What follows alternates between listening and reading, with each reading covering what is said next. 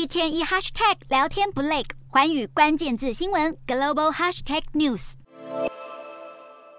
激动的挥舞着标语，因为劳资谈判没有获得共识，美国纽约七千多位护理师九日走上街头。尽管护理师协会与医院日前达成了加薪十九趴的协议，但是护理师们还是不满长期医院人手不足。医院只能重新调动救护车，或是推迟手术的进行。纽约市长也表示，会密切监测市区的医疗量能，来应对紧急状况。另一方面，英国的罢工潮也还没有结束。虽然英国政府九日派出了大臣，分别与护理师工会、铁路工会以及教师工会协商，但由于英国政府坚持只讨论下个财政年度的加薪幅度，而工会则是希望能够立即回应今年度加薪的诉求，双方协商破局，将会有一万名救护车人员在十一日如期罢工。关于目前各国护理师的待遇，英国刚入行的护理师年薪大概七十五万台币，资深的则是能够来到一百五十万台币。至于美国的护理师，则是有两百三十万左右，而台湾的护理师年薪则是大概六十万台币。虽然两个国家的待遇都比台湾高，但在通货膨胀的肆虐下，医护人员们也都不好过。